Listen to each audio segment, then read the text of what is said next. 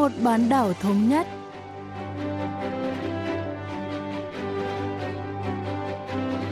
Thanh Hảo xin kính chào quý vị và các bạn. Mời quý vị và các bạn cùng theo dõi chuyên mục Vì một bán đảo thống nhất của Đài Phát thanh Quốc tế Hàn Quốc KBS World Radio.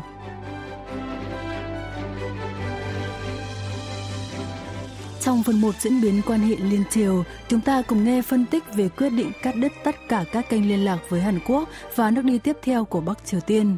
Ở phần tiếp theo cận cảnh Bắc Triều Tiên, mời các bạn tìm hiểu về các video trên kênh YouTube ở miền Bắc.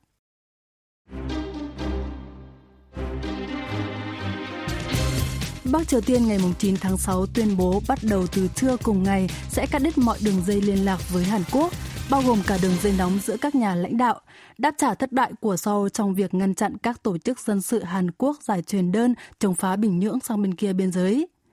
Hãng thông tấn Trung ương Triều Tiên KCNA cho hay quyết định này do Phó Chủ tịch Ủy ban tuyên truyền Đảng Lao động Kim Yo Chong và Phó Chủ tịch Ủy ban Trung ương Đảng Lao động Bắc Triều Tiên Kim Yong Chai đưa ra trong một cuộc họp hôm 8 tháng 6.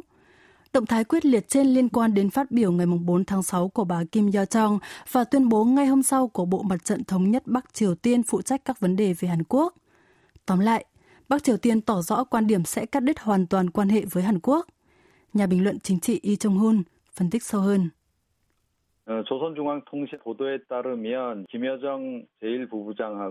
Động thái này khá giống chiến thuật bên miệng hố chiến tranh điển hình của Bắc Triều Tiên. Bình Nhưỡng rất phẫn nộ vì các tổ chức dân sự Hàn Quốc giải truyền đơn chỉ trích nặng nề chế độ Cộng sản sang miền Bắc và cho rằng các tờ rơi xúc phạm sự tôn sùng đối với nhà lãnh đạo Kim Jong-un. Ở miền Bắc, ông Kim được coi là một hình tượng thiêng liêng, cũng giống ông nội ông là người sáng lập đất nước Kim Nhật Thành. Đối với Bắc Triều Tiên, thật khó để dung thứ cho các tờ truyền đơn chứa nội dung xúc phạm nhà lãnh đạo hàng đầu này. 우상화 작업하고 상당히 좀 배, 배치되는 그런 측면이 있는 거죠. 그래서 어, 이 부분은 그냥 넘어가지 않으려고 하는 그런 의도인 것으로 이렇게 보입니다. Các cơ quan truyền thông và tuyên truyền nhà nước Bắc Triều Tiên đã thẳng thắn bày tỏ thái độ bất mãn và thù địch với chính quyền Hàn Quốc, chỉ trích miền Nam thất bại trong việc ngăn chặn hành vi giải truyền đơn của các tổ chức dân sự. Báo Lao động, cơ quan ngôn luận của Đảng Lao động Bắc Triều Tiên hôm 10 tháng 6 đưa tin về cuộc biểu tình công khai của Hiệp hội Đồng minh Phụ nữ vì chủ nghĩa dân chủ ngay trước bảo tàng Sinchon, tỉnh Nam Hoang He, được coi là căn cứ tuyên truyền chống Mỹ của miền Bắc. Bài báo đánh giá hành vi của chính quyền Hàn Quốc là đáng ghê tởm và nhấn mạnh nên chấm dứt quan hệ hai miền Nam Bắc. Những người đào thoát khỏi Bắc Triều Tiên và tham gia vào vụ giải truyền đơn thì bị gọi là những kẻ phản bội, sóc rời và nên bị tiêu diệt. Có thể thấy miền Bắc đả kích miền Nam bằng lối diễn đạt vô cùng mạnh bạo. Ông Lee Chung-hun giải thích. 북한이 사실은 이제 내부적으로는 trong nước, miền Bắc đang gặp khó khăn lớn về kinh tế, đặc biệt do đại dịch COVID-19. Chính quyền cần phải làm gì đó để đối phó với những bất mãn gia tăng trong dư luận về những khó khăn kinh tế và bế tắc trong đối thoại Mỹ-Triều. Để giải tỏa tâm lý tiêu cực của người dân, Bắc Triều Tiên đã tìm cách hướng sự chú ý của dư luận sang một vấn đề khác nằm ngoài lãnh thổ quốc gia và để người dân bày tỏ bất bình về vụ việc. Động thái này cũng nằm trong nỗ lực củng cố sự tôn sùng dành cho nhà lãnh đạo đất nước. 그런 과정들이 지금 진행이 되는 거고 이 과정 역시 김정은 위원장의 우상화 작업의 한 과정이라고 이제 봐야 되겠습니다. Em gái Kim Yo Chong của Chủ tịch Kim Jong Un đã và đang thu hút nhiều quan tâm của dư luận. Chức danh hiện tại của bà là Phó Chủ tịch thứ nhất Ủy ban chỉ đạo tổ chức Đảng Lao động. Nhưng ngày 5 tháng 6, Bộ Mặt trận Thống nhất của Đảng lại nhấn mạnh cảnh báo đóng cửa văn phòng liên lạc chung liên triều tại Kaesong là của bà Kim Yo Chong, hiện đang phụ trách các vấn đề về Hàn Quốc. Các nhân vật chủ chốt của Đảng Lao động thường chịu trách nhiệm về các vấn đề liên quan đến Seoul. Như vậy, có thể thấy bà Kim hiện đã được thăng cấp lên vị trí thứ hai về quyền lực và tiếng tăm ở miền Bắc. Ông Lee Jong-hun phân tích.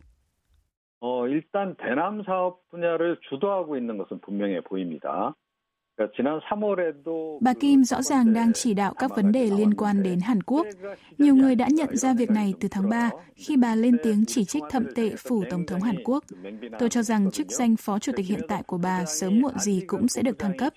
Có thể Bắc Triều Tiên sẽ thực hiện một số hành động để thể hiện với cả trong và ngoài nước rằng bà Kim thực sự là nhân vật đứng thứ hai trong cơ cấu quyền lực của nước này.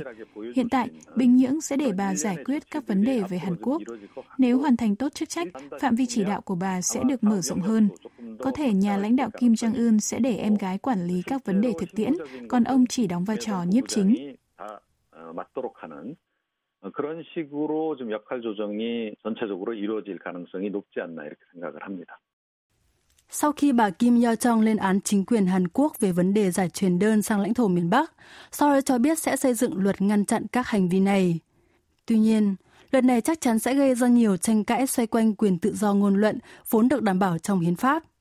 Hơn nữa, giới cấp tiến và bảo thủ có quan điểm đối lập về vấn đề này, nên rất khó để Quốc hội thông qua dự luật. Liên quan đến phản ứng nhanh chóng của Seoul, giới phân tích cho rằng miền Nam đang quan tâm thái quá đến những chỉ trích của miền Bắc. Tuy nhiên, Bộ Thống nhất Hàn Quốc hôm 9 tháng 6 cho biết tiếp cận vấn đề này theo hướng cảm tính là không phù hợp. Ông Lee Chung-hun phân tích. 결국 북한의 요구를 받아서 일종의 뭐 청부 입법하자는 거냐 이런 이제 비판적인 시각. Một số cá nhân, đặc biệt là thành viên các đảng đối lập cho rằng Hàn Quốc không thể ban hành luật chỉ vì khiếu nại của Bắc Triều Tiên và chỉ trích chính phủ dễ bị dao động trước miền Bắc. Trên thực tế, khi còn là đảng đối lập năm 2014, Đảng Dân Chủ đồng hành đã đề cập cần xây dựng dự luật cấm giải truyền đơn chống nhà nước Cộng sản miền Bắc Giờ đây, chính phủ lại càng kêu gọi cơ sở pháp lý với lý do đảm bảo an toàn cho cư dân ở khu vực biên giới. Thêm vào đó, Seoul không muốn vấn đề này ảnh hưởng tiêu cực đến kế hoạch hợp tác kinh tế liên triều. Tuy nhiên, luật cấm phát tờ rơi có thể đi ngược với quyền tự do ngôn luận. Do đó, chính phủ phải tìm các giải pháp thay thế, chẳng hạn như thuyết phục các nhóm dân sự kiềm chế giải truyền đơn hay thay đổi cách thức thực hiện phong trào. 대북 단체와 소통을 해서 운동 방식을 좀 바꾸도록 유도하는 어떤 대안을 찾을 필요가 있지 않나 이렇게 생각을 합니다. Nhiều ý kiến lo ngại Bắc Triều Tiên có thể hủy bỏ thỏa thuận quân sự liên triều 2018 vì các đường dây liên lạc này tuyên bố cắt đứt bao gồm cả các kênh liên lạc quân đội.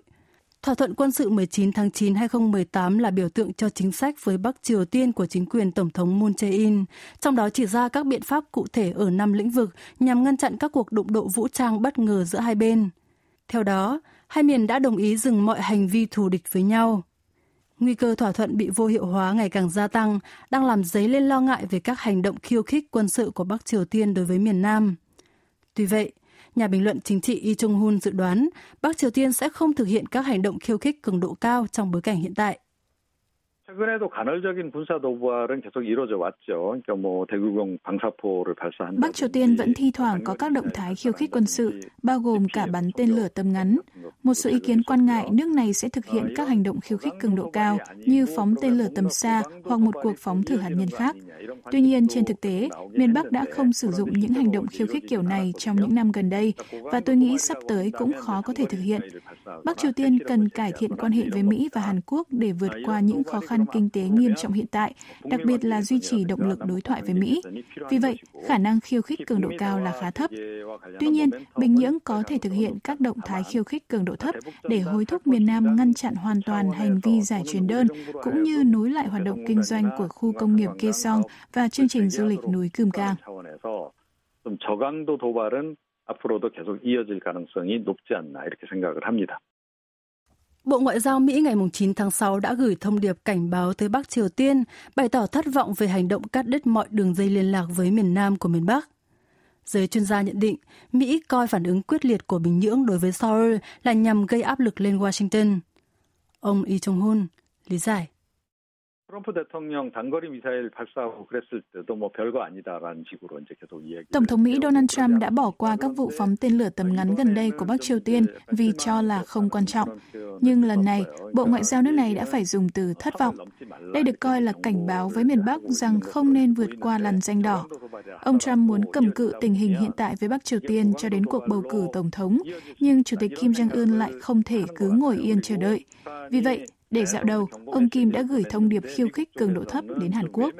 Có vẻ Mỹ nhìn nhận những hành động cường độ thấp này có thể leo thang lên cường độ cao mà nước này không hề mong đợi, ít nhất là cho đến cuộc bầu cử tổng thống. Tôi nghĩ vì lẽ đó mà Mỹ gửi thông điệp cảnh báo tới Bắc Triều Tiên vào thời điểm này. 그래서 일단은 경고의 메시지를 지금쯤은 한번 발해야 한다. 이런 판단을 내린 것으로 이렇게 보입니다. Nhiều ý kiến lo ngại quan hệ liên triều sẽ quay về thời điểm trước tháng 4 năm 2018 khi Tổng thống Hàn Quốc Moon Jae-in và nhà lãnh đạo Bắc Triều Tiên Kim Jong-un tổ chức hội nghị thượng đỉnh đầu tiên. Chính phủ Seoul cần phân tích lý do vì sao miền Bắc lại một lần nữa gây căng thẳng và theo dõi sát sao các bước tiếp theo của nước này.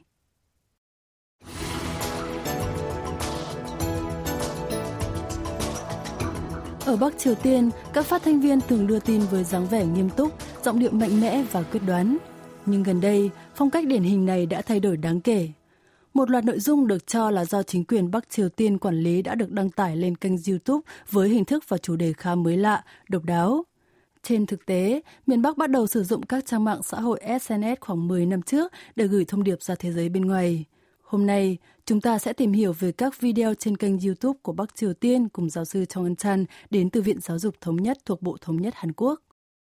2010년대 들어서서 이러한 각종 인터넷 웹사이트나 SNS 계정을 Nhiều cơ quan đoàn thể Bắc Triều Tiên đã bắt đầu lập trang web hay tài khoản SNS kể từ những năm 2010, bao gồm các cơ quan tuyên truyền và Ủy ban Hòa bình Thống nhất Tổ quốc Bắc Triều Tiên, chuyên phụ trách các vấn đề liên triều. Tuy nhiên, các trang web này không phổ biến mấy do chủ yếu tập trung vào các vấn đề nghiêm trọng với mục đích tuyên truyền. Tuy nhiên, kênh YouTube Tiếng vang Bắc Triều Tiên Echo DPRK lại khác.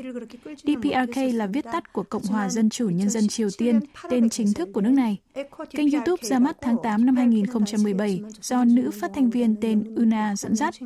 Một kênh khác là Bắc Triều Tiên đổi mới, ra mắt chính thức từ tháng 4 năm nay và thường đăng video của một cô bé tên Ri Su Jin ở Bình Nhưỡng. Thời gian này, các YouTuber của Bắc Triều Tiên đang nỗ lực để bắt kịp các xu hướng quốc tế mới nhất.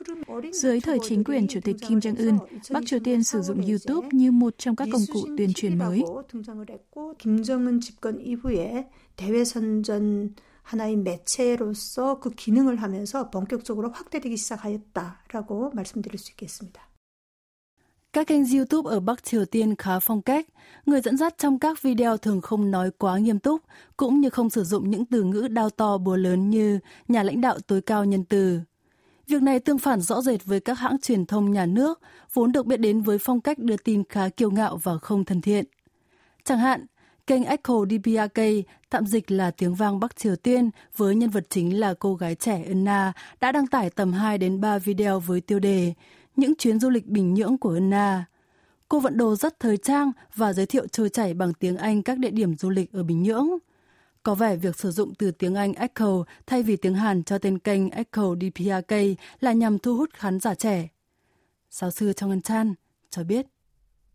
지난 4월 30일에 게시된 영상을 보면 김일성 배지를 단 Trong video đăng tải ngày 30 tháng 4, Una đeo huy hiệu hình chân dung cố lãnh đạo Bắc Triều Tiên Kim Nhật Thành và cập nhật tin tức về tình hình trong nước tại một phòng thu âm. Cô đeo tai nghe, nói tiếng Anh trôi chảy và còn hát nữa. Cô gái trẻ Una mặc áo cánh họa tiết hoa và áo choàng theo phong cách hiện đại thay vì hanbok truyền thống, vốn là trang phục chính thức của phụ nữ Bắc Triều Tiên trong các dịp lễ lớn. Rõ ràng, các video này tập trung quảng bá chế độ Bắc Triều Tiên với khán giả nước ngoài bằng cách lồng ghép cảnh quay siêu thị hay trung tâm thương mại ở Bình Nhưỡng và video, miền Bắc muốn chứng minh nước này vẫn đang vận hành tốt bất chấp đại dịch COVID-19 và đặc biệt là các lệnh trừng phạt quốc tế. Việc sử dụng tiếng Anh trên kênh cũng là để chứng minh với thế giới bên ngoài rằng các YouTuber Bắc Triều Tiên đang bắt kịp xu hướng toàn cầu.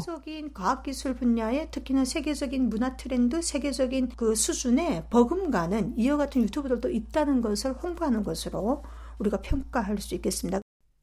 Trong khoảng một tháng kể từ khi ra mắt, kênh YouTube gây chú ý New DPRK mang nghĩa là Triều Tiên đổi mới đã đăng 3 video về cô bé Ri Su Chin 7 tuổi sống ở Bình Nhưỡng. Cô bé diện một chiếc váy liền xinh xắn, buộc tóc hai bím dễ thương, vừa chơi piano, vừa chia sẻ về cuộc sống hạnh phúc của mình. Một video hé lộ tòa chung cư nơi cô bé sinh sống được lắp đặt thang máy, phòng khách cũng có nhiều vật dụng dành cho giới thượng lưu ở Bình Nhưỡng như đàn piano, quạt, ghế sofa lớn và bể cá. Ngôn ngữ chủ yếu trong các video là tiếng Hàn. Truy cập Internet bị hạn chế ở Bắc Triều Tiên nên các video này được cho là nhắm đến khán giả Hàn Quốc. Giáo sư Trong Ngân Chan phân tích.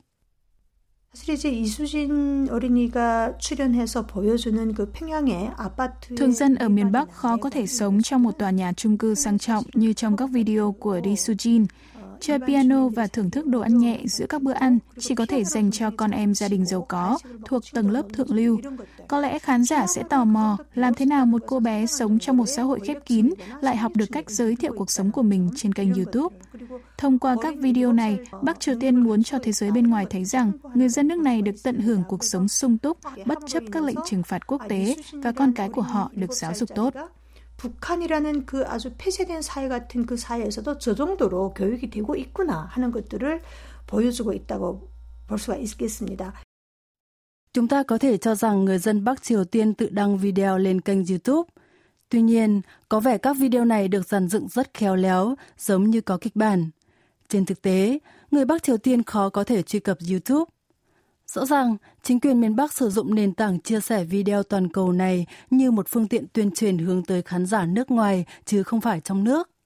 Nhiều người suy đoán em gái Kim Yo Chong của nhà lãnh đạo Kim Jong Un chính là người phụ trách sản xuất video trên YouTube. Theo chỉ đạo năm ngoái của anh trai là phát triển một kênh tuyên truyền mới mẻ và theo thời đại. Giáo sư Trong Ân Chan bình luận về các video của Lee Su-chin. 이 어린이가 이야기할 때 그럽니다. 훌륭한 사람에 대해서 trong video, cô bé nói sẽ trả ơn cho nhà lãnh đạo tối cao bằng cách trở thành một người tuyệt vời. Điều này mang hàm ý tất cả những lợi ích cô bé đang được hưởng là nhờ nhà lãnh đạo họ Kim. Miền Bắc đã lồng ghép tuyên truyền về nhà lãnh đạo và chế độ nước này trong khi giới thiệu về cuộc sống hàng ngày của cô bé. Dưới các lệnh trừng phạt quốc tế mạnh mẽ, Bắc Triều Tiên nhận thấy cần khẩn trương giải quyết các khó khăn kinh tế và quản lý chế độ một cách ổn định.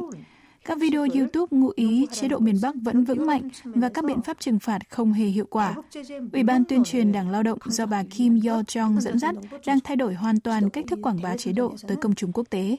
어, 역할을 하고 있기 때문에 그 측면에서 어, 지금 현재의 북한의 뭐 여러 가지 대외적인 홍보가 강력하게 변화를 추구하고 있다 이렇게 볼 수가 있겠습니다.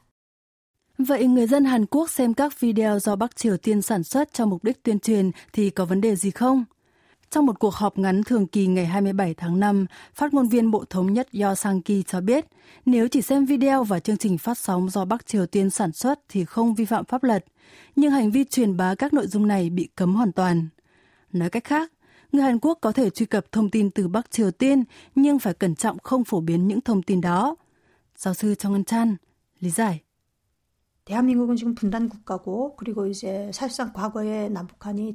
Hàn Quốc là đất nước bị chia rẽ và hai miền Nam Bắc có lịch sử cạnh tranh chế độ dài dẳng. Dù tin rằng miền Bắc đã tham gia tiến trình hòa bình trên bán đảo Hàn Quốc, miền Nam vẫn phải áp dụng luật an ninh quốc gia. Điều 7 của bộ luật này cấm ca ngợi và khuyến khích chế độ Bắc Triều Tiên. Ngày nay, các dịch vụ phát nội dung trực tuyến như YouTube phủ sóng khắp mọi nơi, vì vậy, sẽ không có vấn đề gì khi người Hàn Quốc truy cập các video trên kênh YouTube của Bắc Triều Tiên, nhưng hành vi truyền bá chúng lại vi phạm luật an ninh quốc gia cũng như các luật khác liên quan đến phát thanh truyền hình và bảo mật thông tin. 무분별하게 노출하거나 전파하는 것들은 금지해야 되는 것이 우리의 지금 현실입니다. Theo xu hướng toàn cầu, Bắc Triều Tiên đã và đang thử nghiệm nhiều phương pháp khác nhau để củng cố chế độ. Khởi đầu với kênh YouTube của Unna và Suchin, dự kiến các nền tảng truyền thông đa dạng và tinh vi hơn sẽ dần dẫn dắt các phương thức tuyên truyền ở miền Bắc.